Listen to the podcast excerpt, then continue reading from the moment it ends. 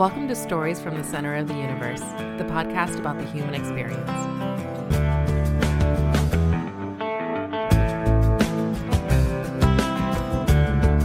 Dr. Clint Pearman, welcome to the Center of the Universe. Hey, Paul, thank you for having me. I am excited to be on your show. I've been listening to some of your other shows, and I'm thinking, wow, you got me on your show. So I am honored and uh, and grateful uh, that someone thought I would be a great guest on your show. well, hey, the fact that you uh, spent a really long time in the Marine Corps uh, gets you on my show, no problem. thank you, thank you, thank you. And I didn't even know you knew that, Chuck. So you must have Googled me to figure that out. I, I did a little Googling before oh, we uh, okay. started. All right, all right. Gotcha. Yeah, I guess we should mention you and I connected through Rich Dalton. How do you and Rich know each other? Oh, that's right. Um, Rich is one of so I run a Tai Chi education and tra- well, I actually run a health and wellness education and training program that uses Tai Chi, the ancient martial arts of Tai Chi, turned you know it's been turned into a health and wellness model now um, to help people live their healthiest life. And Rich is one of my students. And what's interesting was I I had what was I doing? Oh yeah, I was looking for an indoor location to do a program for some senior students. What I mean by senior citizens, and I went into one of the martial arts studios to talk with them about using their location. And Rich was in there getting hired as the manager. I thought that was so awesome. That is awesome. Well, tell me about Tai Chi. I don't know anything about Tai Chi. Oh yeah. So I like to st- if when people ask me that, I start with, well, it's an ancient martial arts first and foremost. That's kind of confusing to people because many people see, you know, they may see people in the community or in the parks, or they may have even seen Tai Chi videos where people are doing this slow, rhythmic movement, looks like a choreographed dance. And they may have no idea it was a martial arts. It began 400 years ago in, mm. in China as a martial arts. And then over the next ensuing uh, 400 years, people have realized this slow form of exercise, slow movement, which is integrated with another exercise called Qigong. Qigong now is a form of traditional Chinese medicine. So, Qigong, traditional Chinese medicine, Tai Chi, traditional martial arts, when they merged together, apparently somewhere along the line, it was discovered wow, there are all of these health benefits from doing this slow movement. Now, hmm. the Chinese, they're so cool. 400, well, actually, when we go back to 4,000 years, they realized this thing called chi.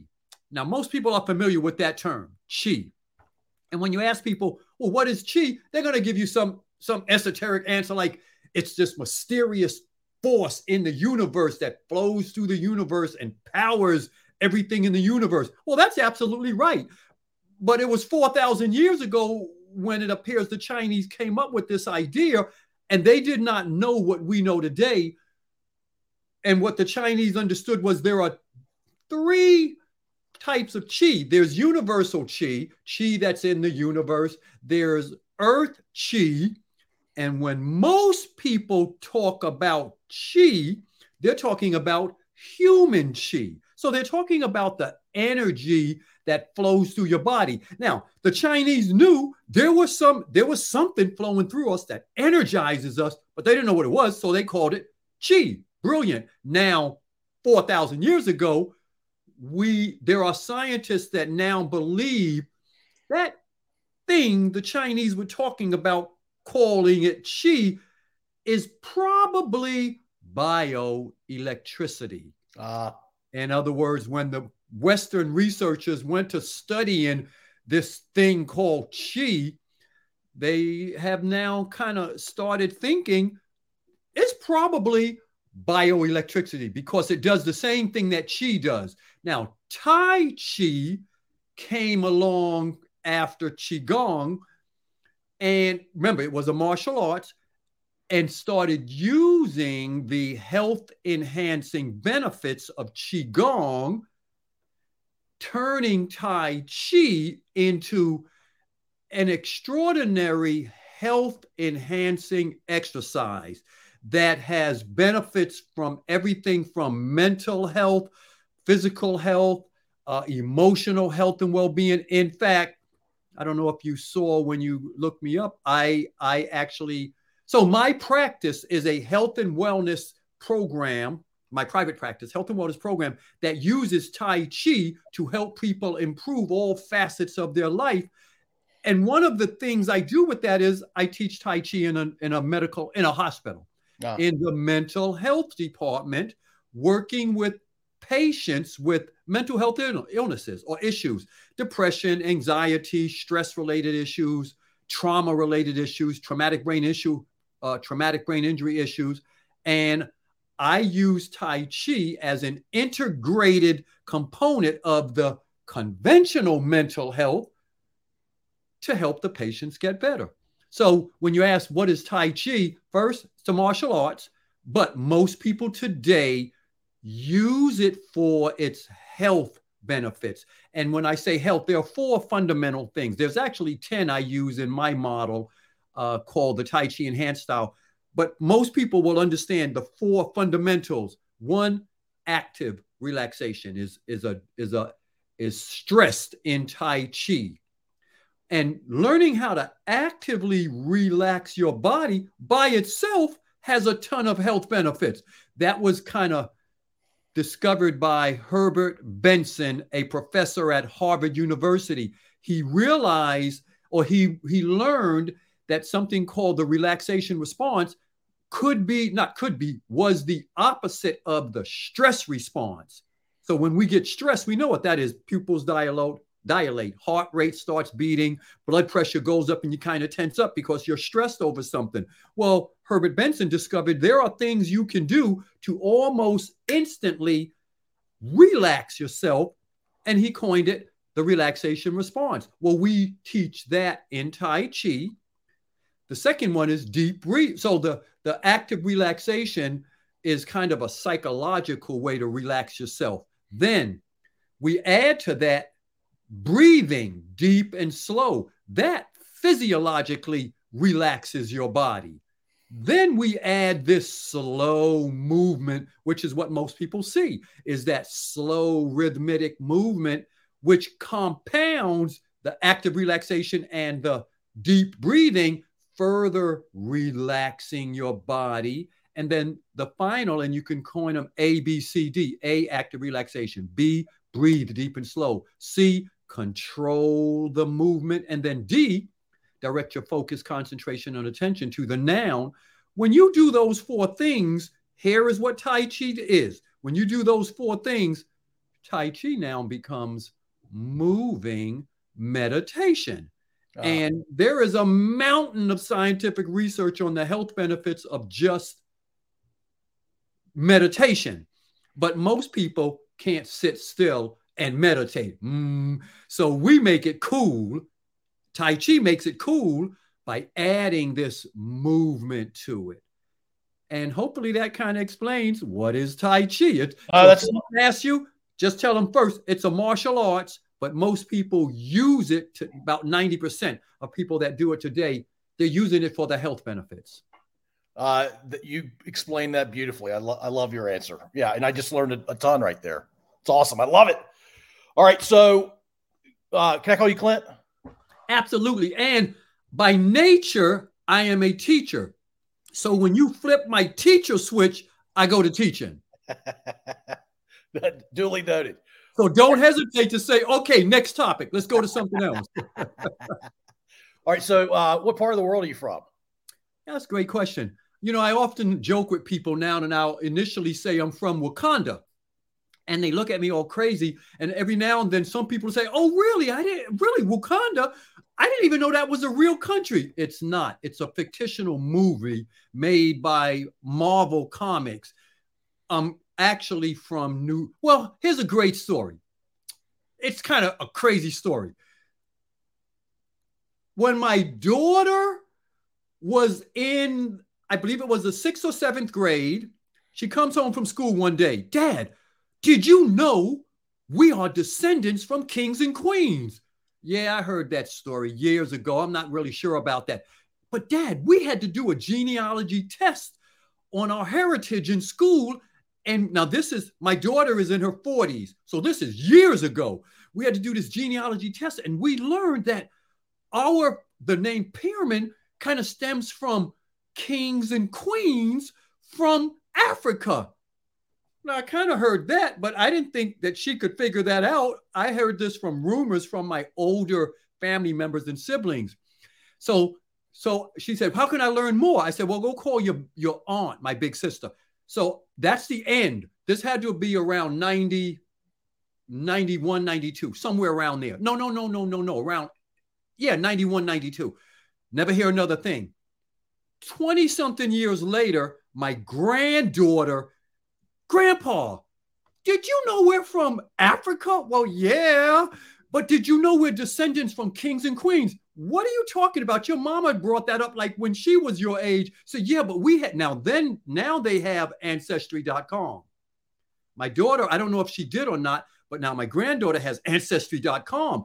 And she apparently figured enough out to realize we are from Nigeria, Ethiopia. Ethiopia. And here's the really crazy part. This is gonna mess you up.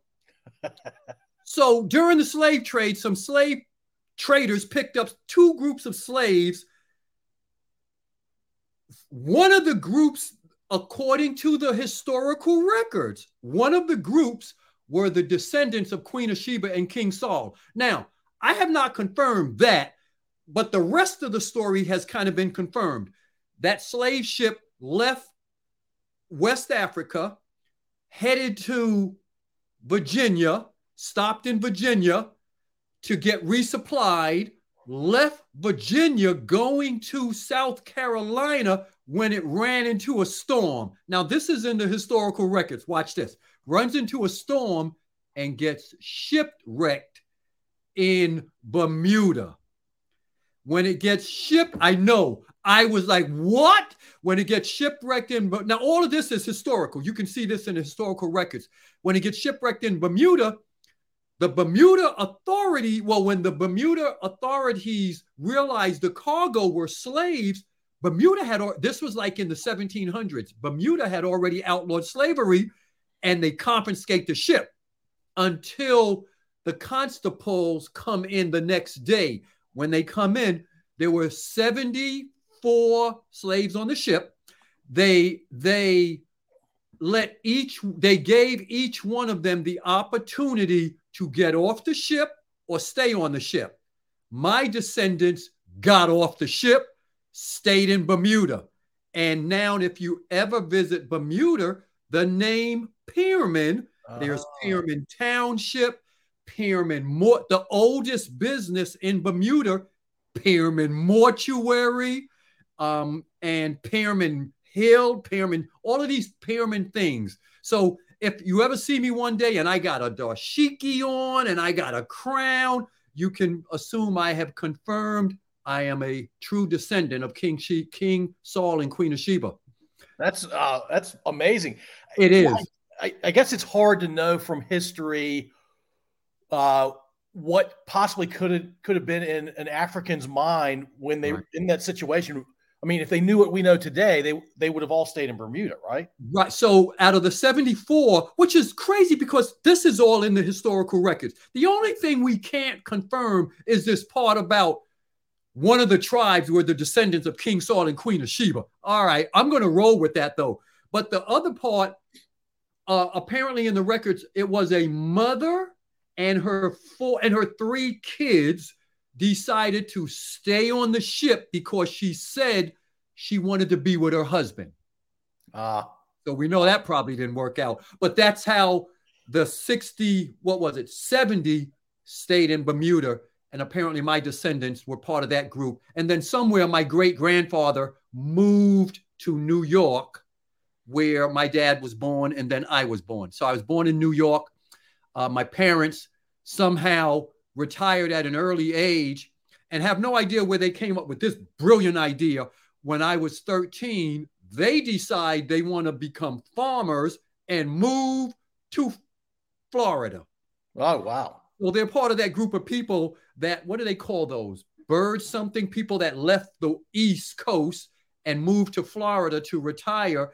And my parents, uh, yeah, I think they tried to build a farm. There were cows, there were goats, there were ducks, there were horses. My mother's claim to fame at one point was she had a hundred chickens. I hated it because any of your your listeners that grew up on a farm, you know, you have to work. Be now I'm 13, so I'm in I'm in junior high all the way through high school. When you grew up on a farm, you have to work before you go to school. You have to get up really early. Yeah. Yes. So I kind of hated that idea. And by the time I got to high school, the only thing on my mind was how the heck do I get off this farm? So I began playing every sport my high school had. I played basketball, I played football, I ran track, I played baseball. So I didn't have to go home until it was dark messing around with that farm. and then when I graduate, the Marine Corps called me. Actually, I didn't. When I graduated, I went to join the Air Force, which is a whole nother story. But the Air Force recruiter wasn't in, but the Marines were working. Yeah. I mean, you get paid for your efforts, right? It pays Absolutely. off. You make Absolutely. your own luck kind of thing through uh, effort. So there's a lot to explore there. Uh, I, I want to yeah. talk about growing up in New York. Which which uh, borough was it?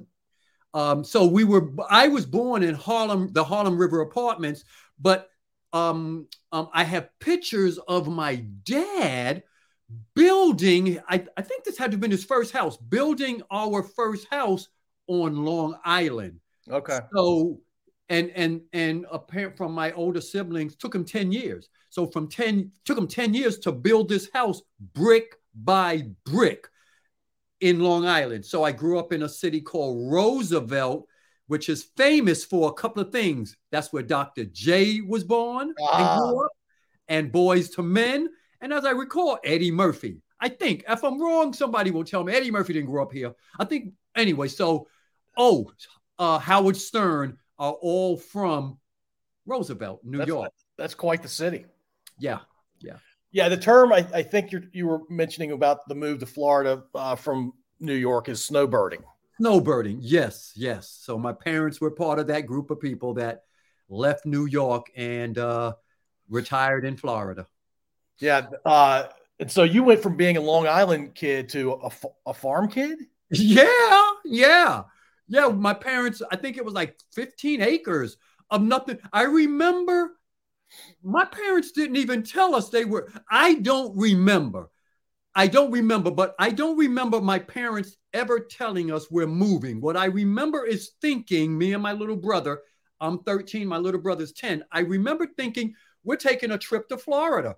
I and then I remember now I might have just told myself this story so much because I was traumatized. You know, we're all traumatized with something. I was traumatized when we left where I grew up. All my friends are there. We left New York, went to Florida, and I remember my friends from Roosevelt will be hearing this for the first time. I love you guys.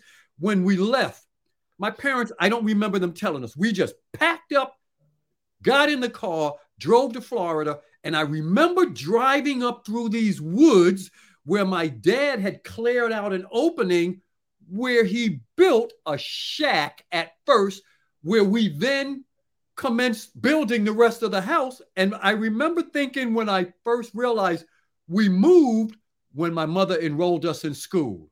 Wow. When we got enrolled, I remember thinking, I think we now live in Florida. And I remember I, I remember I don't want to be here because all my friends were in Florida. Yeah. And now because we didn't have Facebook and social media, this was in 69. So 69, I left Roosevelt. Hey, you guys, I miss all of you.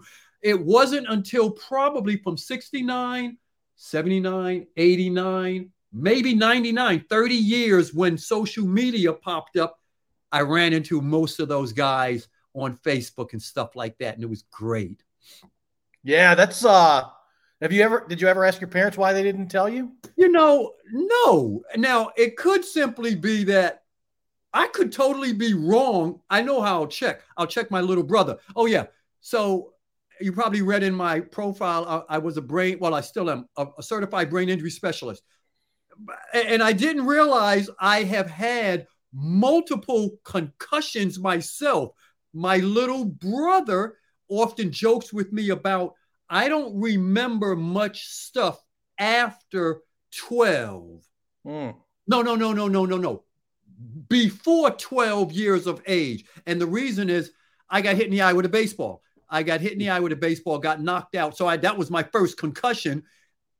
And that probably caused the memory loss of some of those things back then. And then I could just be, you know, how your memory then starts making up stuff to deal with the trauma of moving from New York to or, or, or Roosevelt to Florida. But I love you guys in Florida too. well, if you played football, you probably you may have had a couple oh, concussions yes. in football. If you played basketball, you probably got some elbows to the head. A um, bunch, yes. Yes. Or, or head butts or head hitting the floor kind of thing. Right. Um, yeah. So you you probably had who knows how many. I, I know I, I counted I had, seven.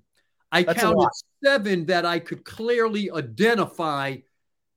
This was only now, this is only after I became a certified brain injury specialist when I knew how to diagnose myself. I counted seven. That's a lot. Mm, you may think that, but watch this. How many do you think you have had? Two. Now let's let's do a little test. This is the way I would train. So, as a brain injury specialist, one of the things I did was I trained the medical people in the military and in the VA on the West Coast on how to prevent, diagnose, and treat traumatic brain injuries. So, here's the first thing I'm going to teach you.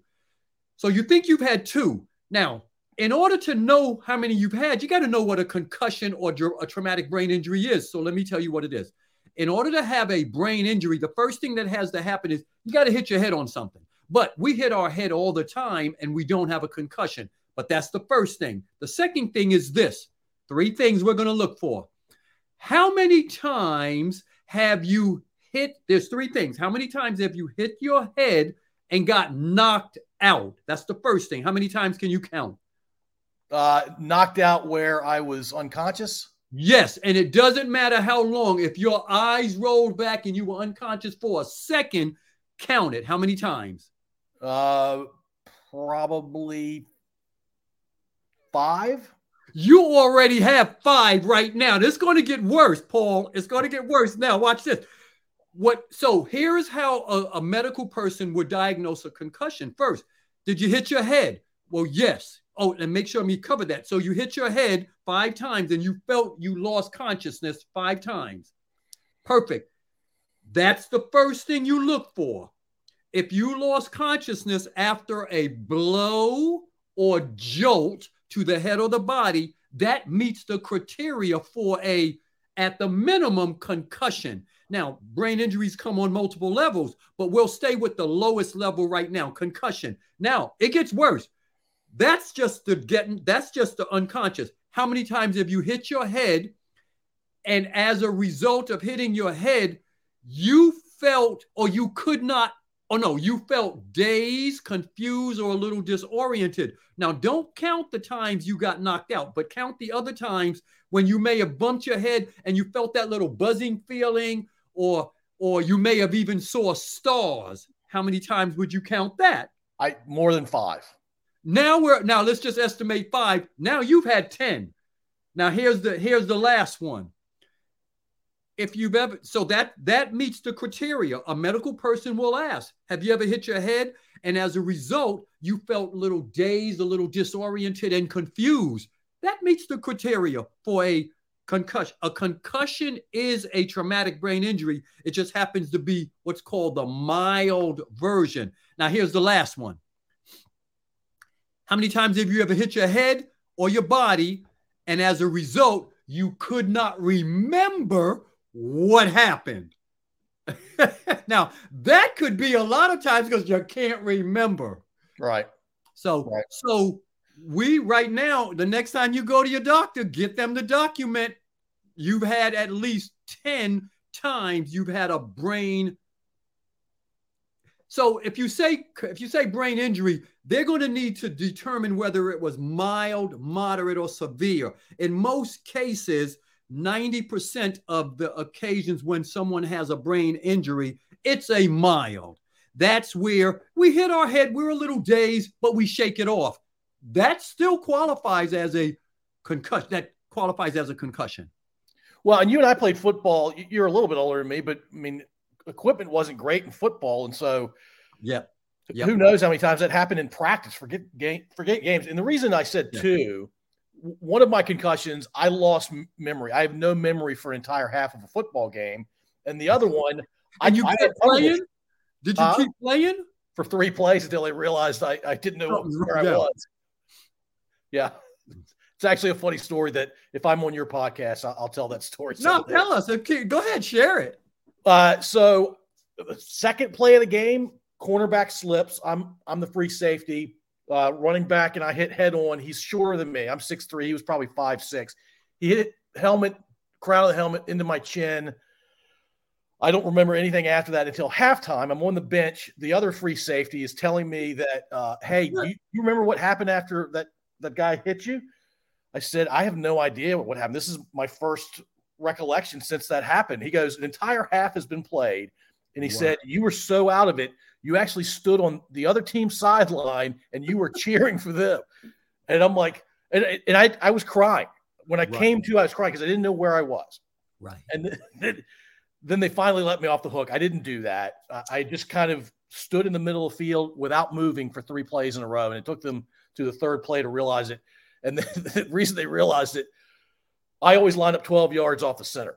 Right. Uh, and this tight end does a post right into me, and I didn't move except to to give him a bear hug. I didn't try to tackle him. I just tried to hold him. then like something's wrong with Gilman. We got to get him out of here. Wow. yeah, those were the days when we didn't realize those are occasions when you need to come out. You should not be playing. That happens in the NFL. You go into the concussion protocol.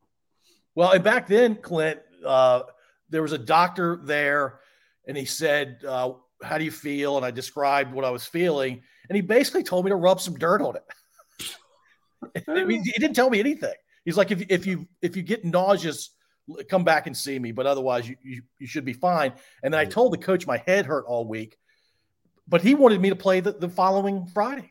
And I'm like, I'm, I'm not, I don't think it's right. My head hurts really bad. Yeah. Yeah. That's, that's not unusual the, the, the circumstances around me becoming a certified brain injury specialist for the Defense Health Agency involved the military realizing during the height of Afghanistan and Iraq that we had a lot of service members coming back with traumatic brain injuries, but we did not have enough medical people trained to treat them. So they created, or yeah, they created this thing called the Defense Health Agency, and then they brought on a bunch of people called regional education coordinators, which I was one. And our job was to go, one of the, our goals was to provide education, training, and resources to military medical personnel on how to diagnose, treat, and rehabilitate people. So that involved sometimes providing education to train them on what you just learned. In fact, that was the number one thing. Now we take a whole hour to train that, but that was the number one thing that we would we would teach is how do you diagnose, treat, and rehabilitate traumatic brain injuries, and then what should happen if you get a positive reading. So yeah, no, I, better. I, am glad you're doing that work. It's, it's really important. I've had I've had a, a an army veteran on who suffered suffers from TBI and he he doesn't remember much. Like his wife has to be around him all the time. His TBI is so bad. That's that's probably uh so TBIs come in three levels: mild, which is the same thing as a concussion, mild, moderate, and severe. The moderate and severe are kind of like what you're describing there, where um, they don't just, in, in other words, most people that have a concussion that we've had, most people fully recover on their own. But then when you've had the moderate or severe, eh, you probably need some treatment and some help. And there can be a potential where you don't fully recover, but you can be functional. Right, right. In fact, in fact, you see that flag behind me? I do. He made he made it. Wow, that's Yeah. awesome. That's what he that's what he does for a living now. Yeah. Uh, all right. So, favorite sport when you were in high school, avoiding farm work? So my favorite sport was basketball. I actually thought I was really good, but by the time I got to the varsity, I realized I wasn't that good. But the best sport I was, well, so I lettered in baseball, football, and track and field. Um, I loved football. I have a couple of professional football players in my family. My older brother and his son, and then his other son could have been to the NFL if he decided to go that route. So football was in my background, and I was pretty good. I was a wide receiver and a free safety. No, wait a minute. Was I a cornerback or free? I think I did both every now and then, free safety and a cornerback. But I excelled in track and field. So I I actually won. Well, I was ranked. I think I was the rank number one ranked pole vaulter in my school level 2A uh, my senior year, and then placed second in the state in the pole vault. Nice. Yeah.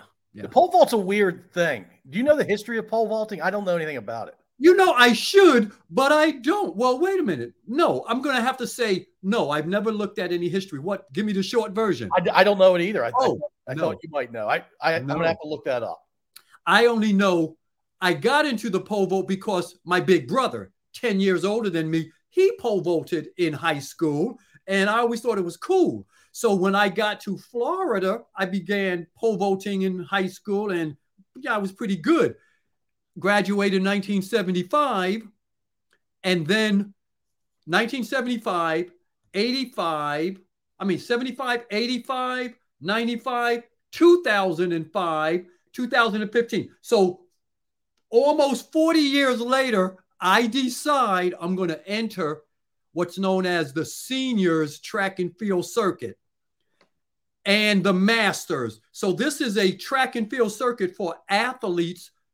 For the seniors, it's over 50. So once you turn 50, you can run in this track and field circuit just like you did in high school or college. It's just like the Olympic track and field circuit, all the same events. You could run in it, but you only compete against athletes in your age bracket. So it would be 50 to 55, 56 to 60, 65, on like that. So I decide I need to find something to do to stay healthy and get in shape. So it had to be around 2013.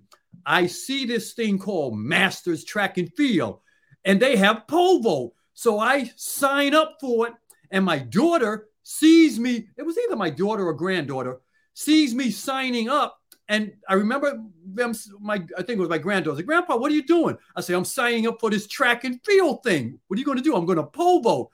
And then I think it was my daughter or granddaughter says, When's the last time you pole vaulted? Like 40 years ago? Is your insurance up to date, Grandpa? Here's the crazy part. I thought, of course, in high school, I was pretty good. I figured I could easily jump nine feet, and I didn't think so. I would have been in the 55 age group. I just could not imagine guys in this age could jump nine feet. So I show up at this track. It's the it's the Pasadena, California relay, something like that. Pasadena seniors track and field meet. I show up. I don't even have a pole. Mind you, the last time I pole vaulted 40 years ago, I show up and I'm just standing around with my arms crossed, and somebody says, Hey, are you going to jump or just stand around and look? I said, I would if I had a pole. He said, Hey, we got lots of poles. Somebody gave me a pole. I checked in. I won. Oh, I jumped nine feet. No, oh, hold it. The first time I went down, I pulled a muscle. So I went down the you went no no bar, just a regular practice run, and I felt my leg tighten up. So I'm hmm. thinking, dog, I'm only going to get one jump. So I tell the the the, the referee guy, whatever you call those guys, hey, when the last guy goes out, I'm thinking that guy's because these guys are old. I'm thinking you old. You're in the same age group. I'm thinking they're going to go out at like eight feet, seven feet. So they got to nine feet. The last guy went out. He said, okay, last guy just cleared. No, he went out at nine feet. All you have to do is clear nine feet. I said, nah, put it up to nine feet, six inches. They put it up to, I think it was nine feet six. I take one jump, I clear it, and win. And you hadn't practiced in 40 years. That's right. But then I quit after that. and I quit because my age group didn't have any really good jumpers in it. The guys above me, so I think I was in the 55, no, I was in the 50 to 55 age group. Those guys weren't that good. The guys in the 60, 65, and 65 to 70, they were jumping 13 and 14 feet. When I wow. saw that, ah, forget. but these were like guys that pole vaulted in college and never stopped. They kept jumping over the next 30, 40 years. But I realized that's too dangerous. I'm not doing that. So I switched to sprints. Okay. I switched to running the 100 and the 200 and the 50. And you're still doing that now? Yeah. Yeah. Wow. In fact, uh, uh, qualified for All American in the 50, just U.S. All American last, well, two weeks ago in the last meet that I ran in. Wow. That's awesome. I know. Yeah. I use, so I use the track and field as a way to, for, for exercise. Some people run marathons, some people go to the gym. I train for track and field. Yeah, that's and if awesome. you were a free safety, you were probably a sprinter in high school too. no, no, I, I, had good lateral movement and I had good instincts, but was not not a sprinter. Okay, okay, yeah. yeah. That's awesome. All right, so let's talk about uh, Marine Corps. You were going to join the Air Force, but the guy wasn't there. Marines were there, mm-hmm. and you just did you have any idea what you were getting into? No. In fact, it, this is this is so I, I go down to the Air Force office thinking I'm going to be a pilot. Mind you, I'm a high school senior. So obviously, I know people say you have a doctorate degree. You was really stupid back then. Well, yeah. So I, you know, I got to figure out how to get off this farm and what I'm going to do. So I'm going to, I want to fly jets. I'm going to go. So I go to the Air Force. Air Force recruit is not in. I'm walking back, going to go home. Um, get the bus. No, I had a car. Get in the car and go home. But I passed by the Marine recruiter's office and he's sitting behind his desk looking out the window where he sees me and he does that two finger thing. Hey, where you get his eye contact. I made three mistakes that day. First mistake was I made eye contact with them. When I made eye contact with them, he kind of gestured to come here. So I went around to the door. I looked in. I said, Yes, sir. He said, Where you going, son? I said, Well, I was trying to go in the Air Force to be a no, to go in the Air Force. He said, What do you want to do that for? I said, I want to be a pilot. He said, We need pilots in the Marine Corps. My eyes got big and I and he points behind him on the wall. Now, any any service members, were you ever in the service? I was in the army. Oh, you'll you'll you are going to relate to this. So he points to this the more the wall behind him, there is a billboard of an F4 Phantom. That's the old Vietnam jet. He has the billboard that's supposed to be out on a highway. By coincidence, he has it on the wall behind him. He points at it. And on the side of it, it says Marines. Now, I don't even know what the Marine Corps is. I'm just 18 years old, right out. I ain't even out of high school. I'm still in high school. So it says Marines. I says, wow. He said, yeah, come on in here. Let's take this little test. Now, only the Army and the Marine Corps do that little test. That's the little test where they put us in the little back room in the recruiting station and make us take this 15 question test. The reason they make us take it because they got to make sure we can pass the real test. For some reason, the Air Force and the Navy, they don't do that. They just send you down AFEES and take the test. So you put me in a little room. I passed, apparently I passed the test because he says, great, we're going to take you down tomorrow and swear you in. I'm thinking, wow, it was that easy. So now I know you're laughing because you're thinking, boy, you stupid. So so I go to AFEES, we do the test. They don't call it AFEES anymore. I think they call it MEPS. Yep. I do the, the test and everything. I get everything. I do the physical. I'm in the, the Marine little section where they're doing your paperwork. When I ask, hey, one of the one of the Marines doing the paperwork, I think it might have been a sergeant. I said, Hey, sergeant, when am I going to learn what jets I'm going to fly? The whole office stops and looks at me. They're looking at me like and I could think something ain't right. They're looking at me like, what the heck is wrong with you? You're not going to be a pilot. You're going in the infantry.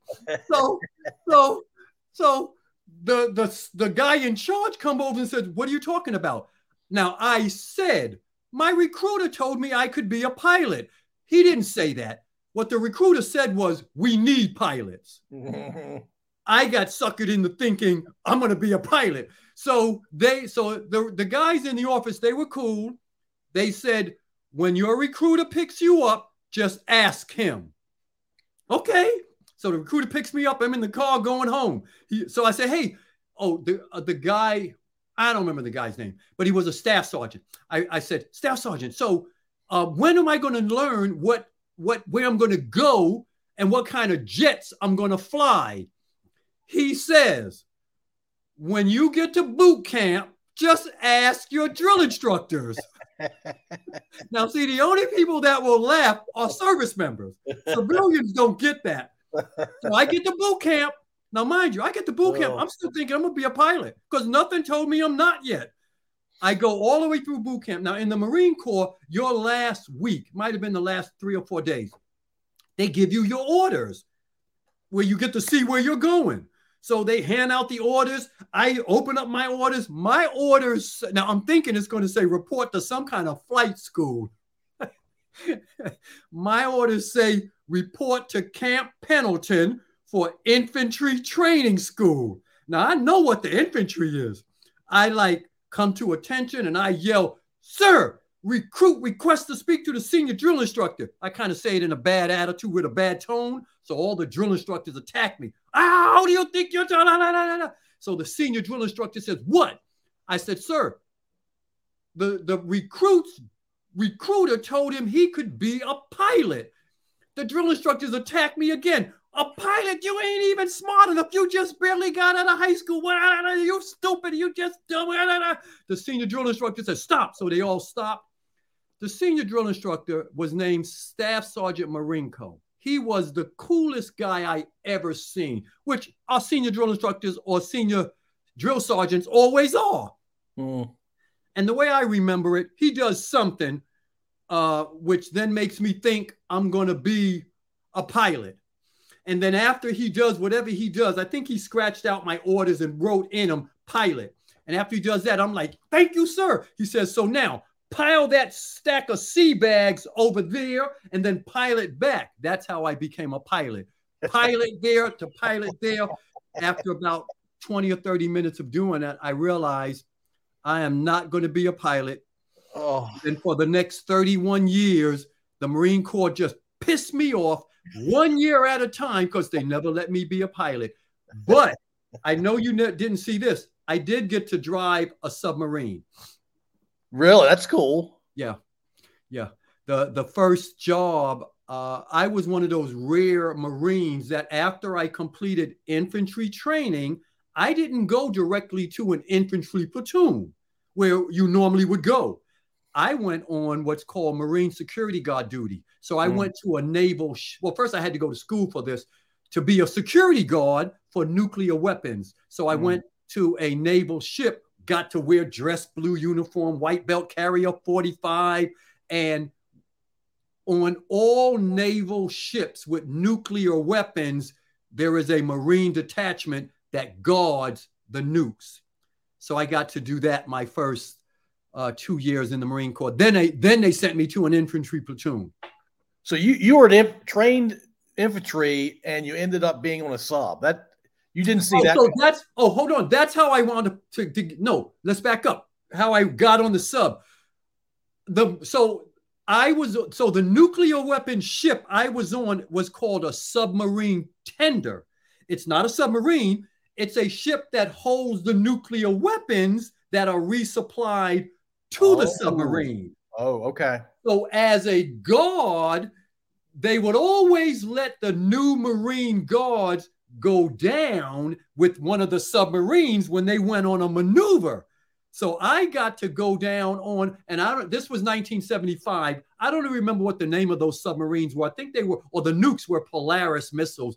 I think it was a Polaris nuclear submarine. So I got to go down, and the, the chief of the boat, the, the head enlisted guy, they they brought me into the place where you drive the ship, and he put the submarine's got two steering wheels. Bet you didn't know that. I didn't. One steering wheel that makes it go left and right. Now this was in 75, and then another one that makes it go up and down. He sat me behind the one that makes it go up and down, put his hand on the back of my head, because remember, only 18, and he said, Keep this needle right here in the middle so we didn't go up or down or anything. And he let me sit there for like five or 10 minutes driving the submarine. That's pretty cool. It was. So I spent, I think it was two days on that submarine. It was another traumatizing event. yeah, I my son who's 22 said he, he's thinking about maybe doing nuclear subs. And I'm like, uh, you, you need to think long and hard about that. That is a tough life. Yes, yes, yes. Wow. Very tough life. Yeah, the, the, the, Navy offered him a bunch of money out of high school for his ASVAB score. Absolutely. Yeah. Yep. And I'm, I'm, like, I mean, they're offering that much money because a lot of people don't want to do that kind of work. Yeah, they get in it. And then, but the good thing is you get in it, you got skills. You got skills and you, get, get and, and you have friends for life. Right. Right. Right. All right. So, so those of us, those of us that go into the infantry, we ain't got no skills. We got to go get a PhD to do something else. so uh, you, you got to be a regular infantryman. How, how long were you uh, an infantryman? So in the Marine Corps, uh, once as you progress up the rank structure, uh, um, so I was a sergeant in the infantry as a platoon. So, well, first I was a guide, then I became a platoon sergeant, and that lasted for about a year. Then I actually got promoted to E6. Normally, as an E6, you would then be officially a platoon sergeant in an infantry platoon, but I wound up on recruiting duty. Mm. so they sent me on recruiting duty. And you can imagine my first goal. I was looking for that first kid talking about he wanted to be a pilot. so I spent five years on recruiting duty. Uh, and then I left recruiting duty and went to Okinawa. Oh, then I was too senior to be directly in a platoon. So now I'm working in operations. So in the Marine Corps, uh, after like E5, E6, especially E7, you won't be directly in a platoon. You'll be in an operations section where you oversee the operations of a operations department. And then for the next 30 years, I went from E6 up to E9 uh, and then ran the operations departments for some of the Marine Corps largest units. So when I eventually retired, I had been an operations chief for the largest Marine Corps operational commands, headquarters Marine Force Reserves, and uh, the, the, the Marine Corps Expeditionary Force. I was one of the ops chiefs as part of that. Yeah, that's not, you live the life of an operator. That's well, you hold that thought. Yeah, that can staff be staff operator, staff operator. Yeah, yes, yes, staff yeah. operator. Yes, yeah, yeah. yes. Yeah, I, I didn't mean uh, operator as in you were you were out in the kicking down doors and throwing yeah, throwing grenades. Right. I didn't mean operator that way. Uh, yeah. So, why did you stay in the Marine Corps for 31 years? What was it about the Marine Corps? well, I, I, you know, I, I humorously see say I did like it, but I tried to get out. So my first four years, I was going to get out, and then they gave me six thousand dollars to reenlist. You know how that works. so I took the $6,000, re-enlisted. My next, so that I re-enlisted for six years. That took me to like whatever, 10, 12 years. And then I'm getting out. And at this point, I now have my bachelor's degree. So I think I can do other stuff. I'm getting out. Then they decided to give me $16,000 to re-enlist. Now, mind you, I'm in the infantry. They're paying us to stay in the infantry. So they now give me $16,000 to reenlist again. Plus, I had an incentive. I had a wife and a child now. So that's not that easy. And, and the $16,000 back in 1970, I mean, 85, that was pretty good. But now that contract ends and I'm kind of at like 18, no, I'm at 16 years, but I'm still planning on getting out. I have my master's degree. I'm actually working on this first doctorate degree, and I'm going to get out. And then the first Gulf War breaks out. Mm. And I actually am out. I actually forgot. I out. I'm out. I'm on terminal leave. I got an afro. I got a beard. I done turned my uniforms into the Goodwill. When I get this phone call, I was in E7. I get this phone call, Gunny, you've been stop lost. Yeah. You know that term, right? Oh, yeah. I didn't know what it was. Now, they're using it on me in 91 when the first Gulf War breaks out. You've been stop lost. What does that mean? You have to come back on active duty. Nah, you crazy. I'm out. I got a beard. I'm already out. I'm, I'm out. Said, no, the government has stop lost everyone and you have to report and I hang up. So now I get this major call me back. Gunny Pearman, this is Major so and so. I need to talk to you. So he uses the major voice and he convinces me that this is for real. And he tells me, you have to report to an organization called Fifth MEB. That's that armada of ships that's deploying out of San Diego.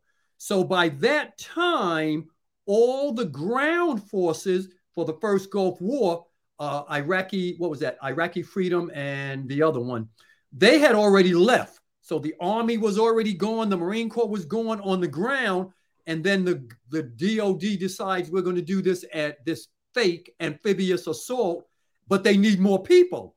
Where are they going to get those more people? They're going to stop loss them, call them out of the reserves.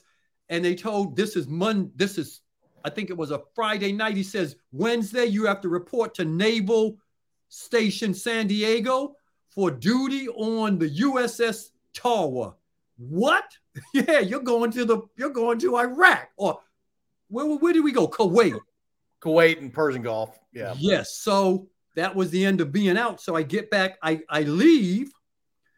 Um, we're going, we do the first, we do, we do Iraqi freedom, and then there were two two two combat operations. I don't remember what they were. Iraqi freedom. What's the other one? Well, no, uh, back then in 1991, it was Desert uh, Strike oh. and Desert Storm. Yeah, no, Desert Shield and Shield. Desert Storm. Shield right. and Storm. Yeah, yeah, yeah. I did both of those, and then on the way back, many people don't remember this. After the Army and the Marine, after everybody had left Kuwait, after it was over, those of us on the, the ship with Fifth MEB, we were still out there. Mm. And then as we were heading back, the Bangladesh flood hit. Typhoon. Oh, yeah. There was that typhoon that hit Bangladesh, killing 10,000 people. So, this is the hallmark of the Marine Corps. We left as a combat operation Heading back, we got diverted as a humanitarian operation, had to go to Bangladesh for, I think, another four, five, six months to help the Bangladeshians in the flood. So that got us the humanitarian. So we got the combat ribbon from, from Desert Shield and Desert Storm, and then the humanitarian ribbon when when we went to help them. So then when we came back, you may remember we the military kind of felt we are such a powerful armed services. We don't need all these people. So they started downsizing. The Army and the Air Force and the Navy, you guys gave that 15 year retirement. Yep. That's where that started. The Marine Corps, no. The Marine Corps gave a lump sum. So when I got back, we heard, hey, they're going to give people First, we thought the 15 year retirement. Well, heck, I got 16, 17 years. So I'm thinking, okay, I'll stick around a little longer and see if I can get a 15 year retirement. No, the Marine Corps says we'll give you a lump sum. So they paid me six first 6,000, then 16,000 to stay in. And now they paid me $98,000 to get out.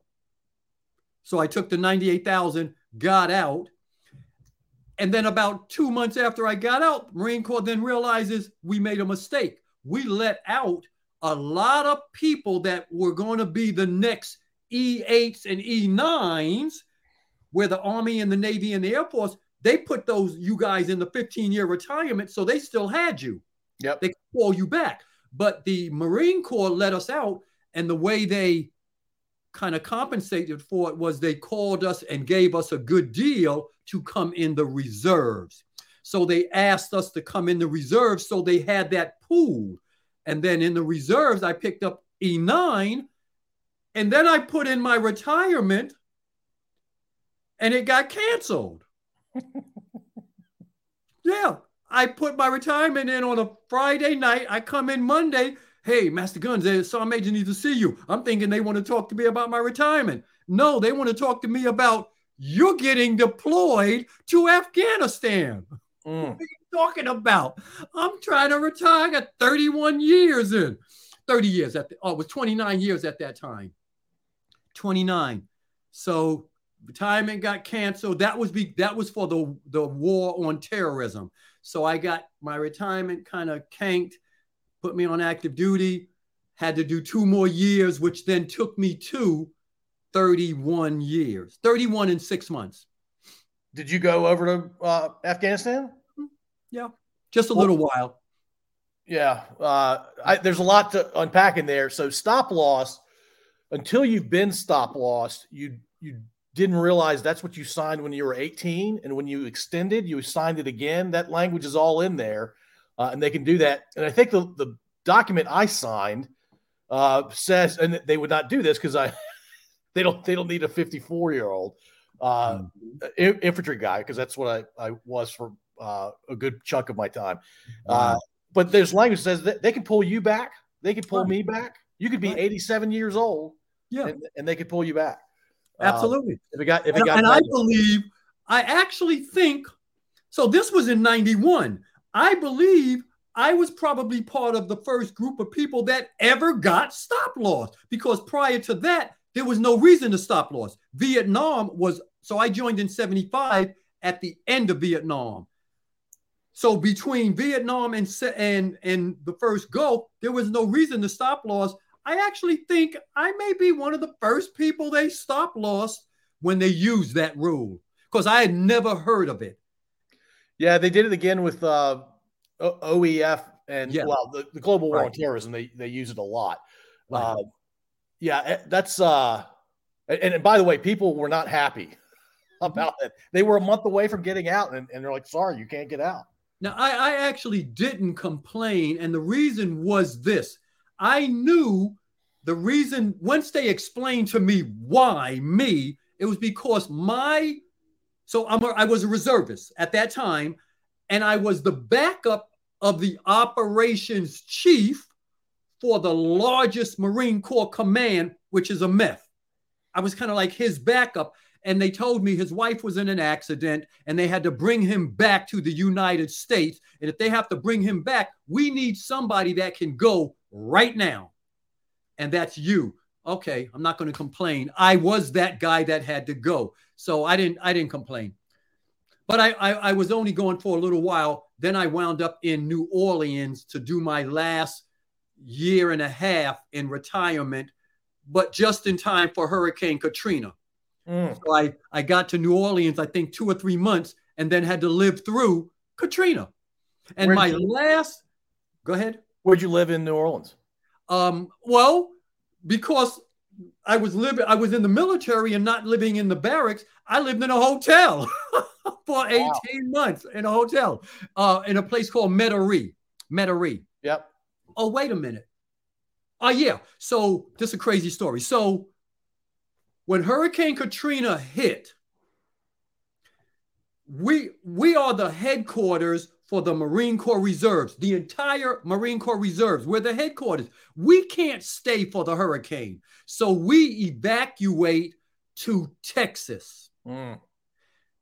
We get to Texas and find out that FEMA was paying people that were evacuated a lot of money. Some of us collected that money, and I thought, well, heck, I like it here in Texas. I'm I'm going to just retire right here in Texas. So I took my FEMA money and tried to buy a house right there. Well, bought a house right there in Texas.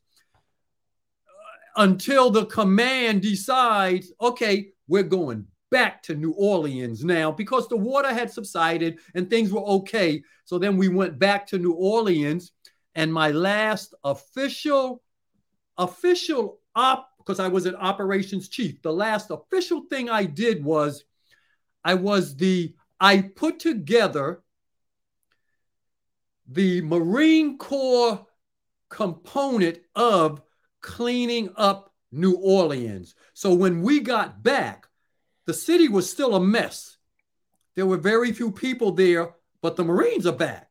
And there's like, I think like 800 of us uh, mm. in this headquarters command, but they're mostly mostly high rank because we're a command, we're a three star general command. So mostly high ranking people. So we come back and the commander says that uh, we should do something to help the city. We're in good shape.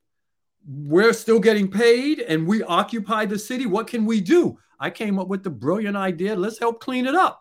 So I put together an operation where we would then use the military personnel to clean up sections of New Orleans, wrote up an operation plan, got the people together, got all the equipment, put it together.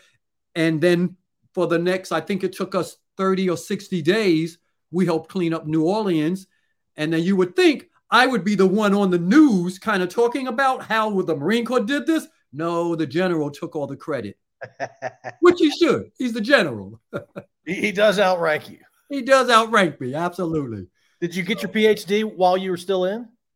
So I actually have two. I got one while I was on active duty, um, a doctorate in organization development and psychology. And then once I got out, uh, I realized that I really was interested in health. When my parents got older, and I realized they didn't really do a lot of healthy things. And I knew enough about health then to know, boy, if they knew more about health, they could have lived an extra five, ten years. And then I decided I want to study health. I, I initially thought I was going to go to medical school.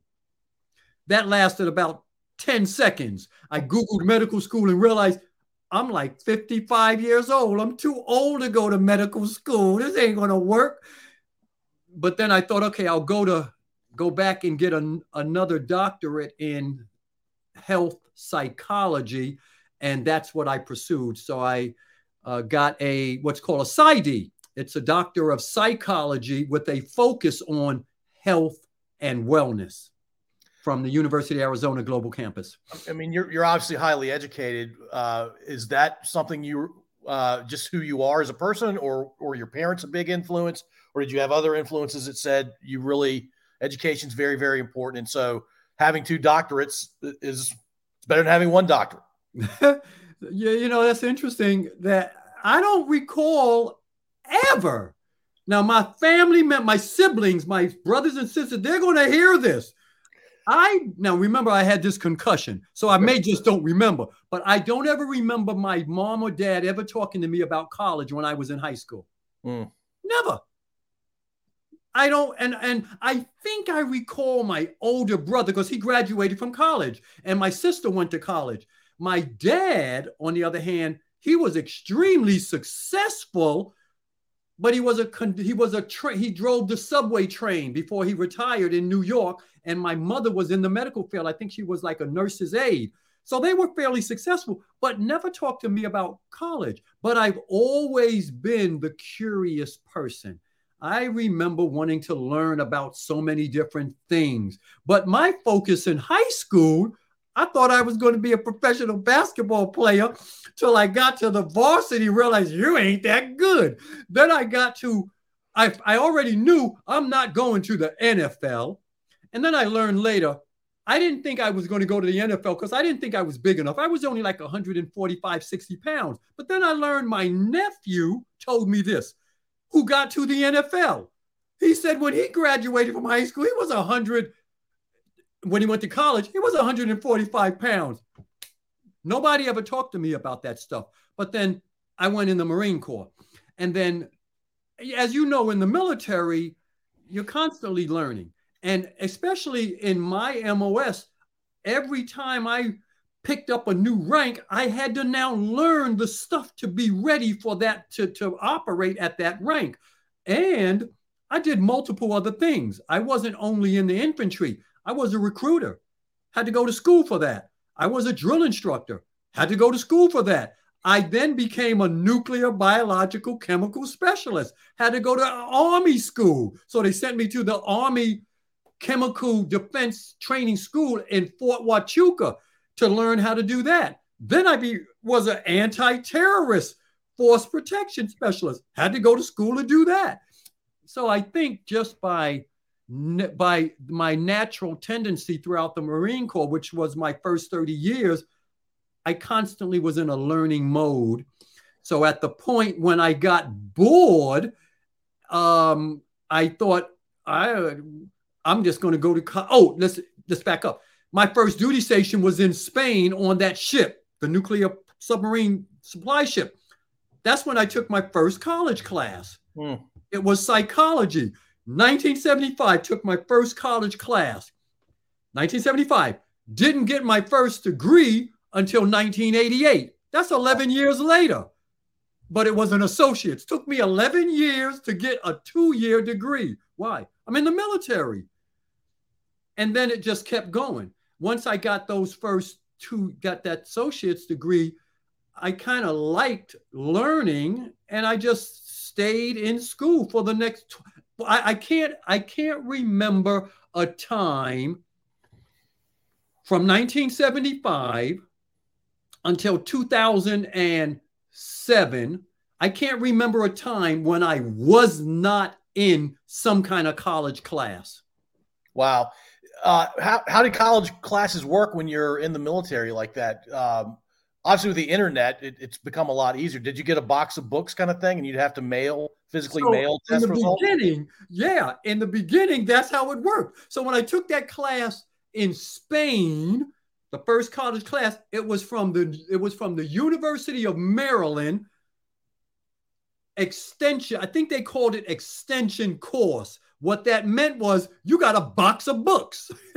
That's exactly what it was. You got a box of books showed up. You studied the books, you took the test, sent it back. So that went on for maybe a couple of years. And then I wound up in Japan where they had the classes. So when I wound up in J- Okinawa, you could literally go to the class on the military base and take the class and that was how I took most of my next series of classes um, uh, until I wound up in the reserves. And then I was able to actually go to, well, actually, no, on recruiting duty. When I mm. wound up on recruiting duty, I was a pretty good recruiter. So I went to college full time on, re- on recruiting duty. That's a great deal. To, I went actually to the school. I went to the university. Where did I go? I went to you not where did I go to college in Texas or, or in in oh University of Kansas. Um, I went to went to the, the the school Rockhurst. That's what it was. I went to Rockhurst University. Went to school until the sergeant major found out that this guy's a recruiter. when's he recruiting if he's in school full time? I don't understand what the problem was. I'm making quota. Everybody's happy. Why can't I go to school? Because that ain't the way we do it in the Marine Corps. So he kind of canked that idea. And, uh, uh, uh, but then I was able to go part time then. So, yeah. And then for the next 20 years, while I was either on active duty or in, in the reserves, I was just in school. Tell the story of uh, you being on active duty, uh, but you were playing basketball. You, where'd you hear that story? You told me when, when we first chatted. Oh, so, so my first duty that Rota Spain. That was my first duty station.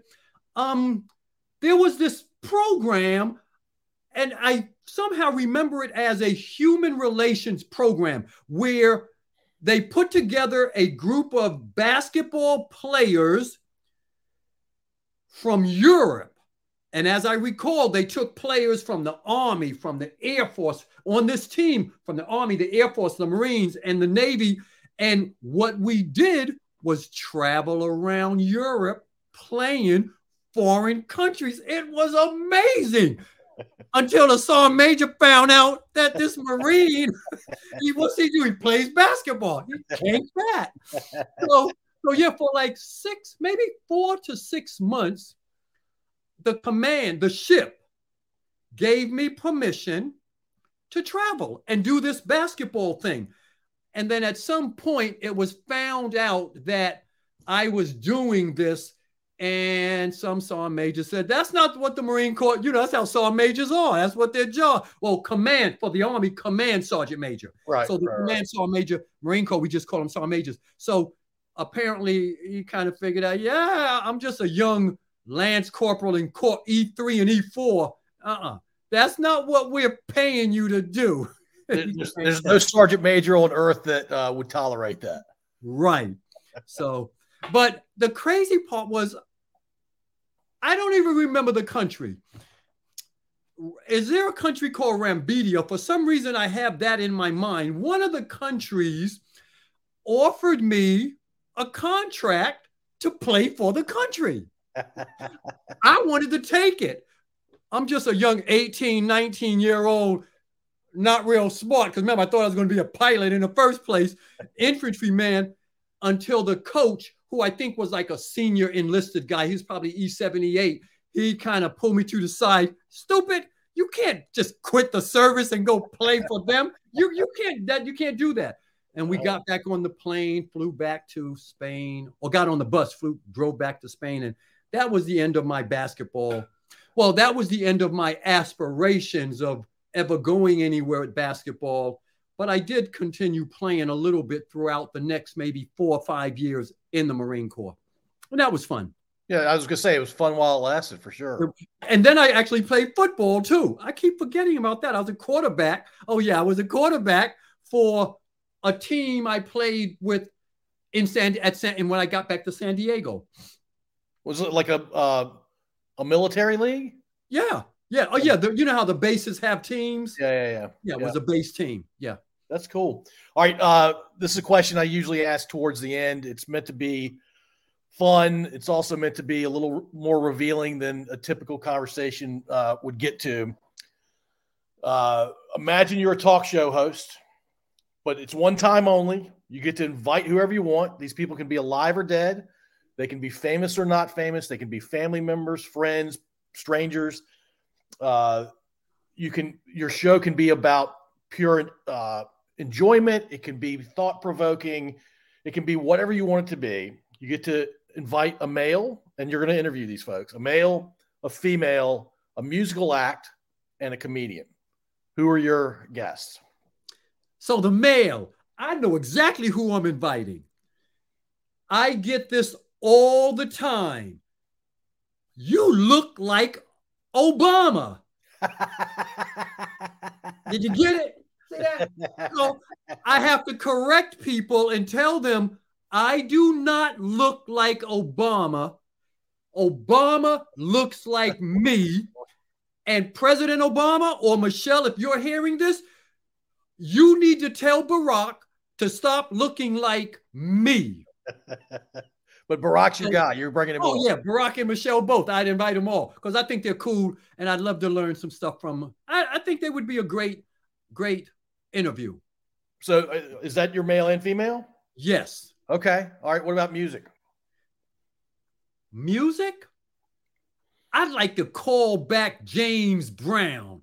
Oh, bring him back to life and bring James Brown on the show. Let's interview James Brown. And I would have a whole different line of questions, not anything related to music. Tell me how you were so successful. All this, you know, you know, I had the blog talk radio show. The show was actually titled Success Talk Radio. Hmm. And I interviewed people, but it was the genre was about success. Right. And right, and right. and how did you achieve your goals? So I would bring James, I'd love to interview James Brown. And what was the last one? Last one's comedian.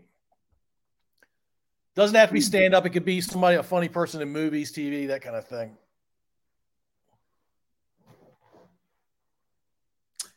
A funny person. Oh. Who's the funniest? I don't know, but I would I would simply do this. I would figure out who is the funniest comedian because I know the type of stuff I would want to ask. I would find out who was the funniest person on the planet. Who is that guy?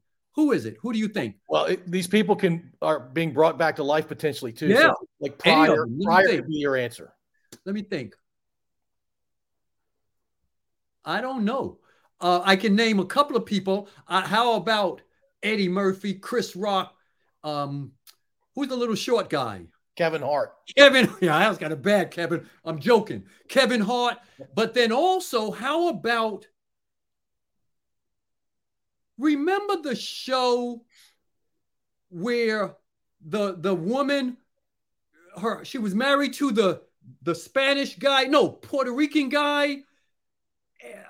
Yes, you do. We all know the show. When we were growing up, I Love Lucy. Oh, oh yeah, yeah, yeah. I would like, yeah, inter- let's interview I Love Lucy. What was her husband's name? Oh, De- Desi Arnaz, I think. But I think she was the show, right? She was definitely the show. She was Lucy. Uh, yeah. Lucille I Ball. Love Lucy. Um, well, who else? Uh, hmm. No, Lucille Ball was hilarious. Lucille Ball, yeah. Yeah, yeah. yeah. All right, cool. Uh, Red Skelton, Red Skelton too. Yes. Now, Clint, you're you're dating yourself with Red Skelton. Well, yeah, I'm visualizing back when I was growing up, when we only had two or three channels. You had to watch these guys. I thought they were hilarious. You, you and I, you and I were the remote control for our yes. parents, right? Right, right. Mm. All right, let, let's end with. uh Tell me a little bit about your family. I have a great family. Uh, I often joke that we kind of had like the the typical Huxtable family. My mom and dad were married for 67 years. Wow. Wow. Yes.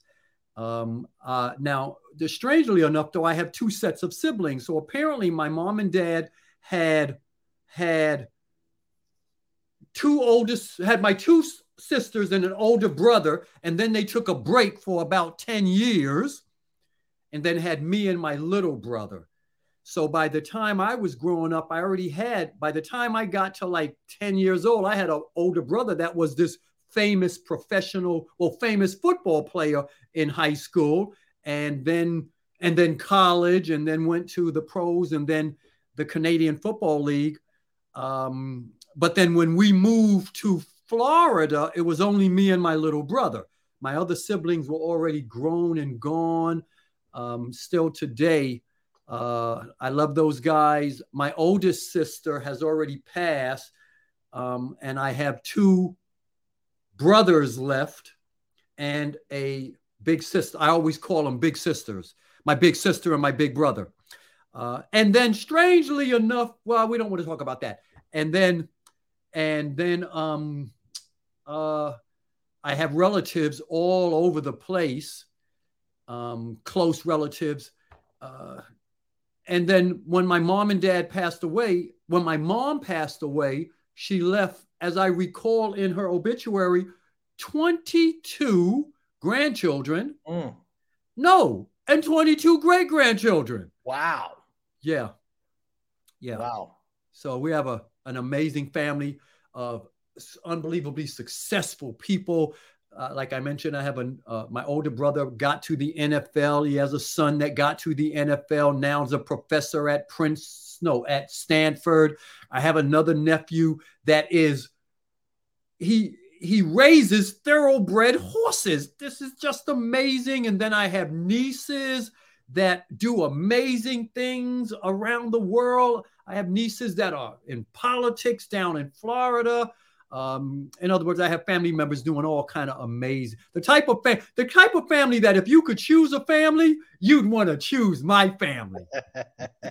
uh, you know, every now and then you have family members like, oh God, is he in our family? But in my family, you would want to choose my family and cousins you, also. Do you remember who you connected me to? He's going to be on the podcast next week. That's my. Oh, I didn't. I forgot about that nephew. Nephews that are famous pilots in the army. That's the one, right? Yep. Yeah. Awesome. Yeah. Yeah. Yeah. yeah he's going to be on uh, Monday. Yeah, I have so many awesome nieces and nephews. I forget about like the one that is like crazy awesome. So, yeah. Well, that's awesome. Well, Clint, I appreciate you doing this. I really do. I'm glad Rich introduced us. Uh, and I will gladly put on uh, all, all of your interesting, accomplished family members on this podcast. Awesome. I appreciate that, Paul. Man, it was a pleasure hanging out on your show. Now I see how I think it was you that said this is kind of therapeutic. Yeah, I can get that. Maybe I need a lot of therapy. That's awesome. That's I, I love the concept. That was you that mentioned that to me, right? Oh yeah. That the oh, show yeah. could be therapeutic because it just gets you get to share your stories and stuff. Yeah. Yeah. I appreciate it. I can't wait to hear what my nephew has to say next. Yeah, it's gonna be fun. He, uh, he's he's gonna be good too. I can't wait to talk to him too. But I really appreciate talking to you. Appreciate what you're doing, especially uh, helping folks with mental health. That's obviously very important given what we went through since 9-11 and then obviously we still have guys that need help. Awesome, Paul. Thank you for having me. I appreciate it. Appreciate you. I'm grateful.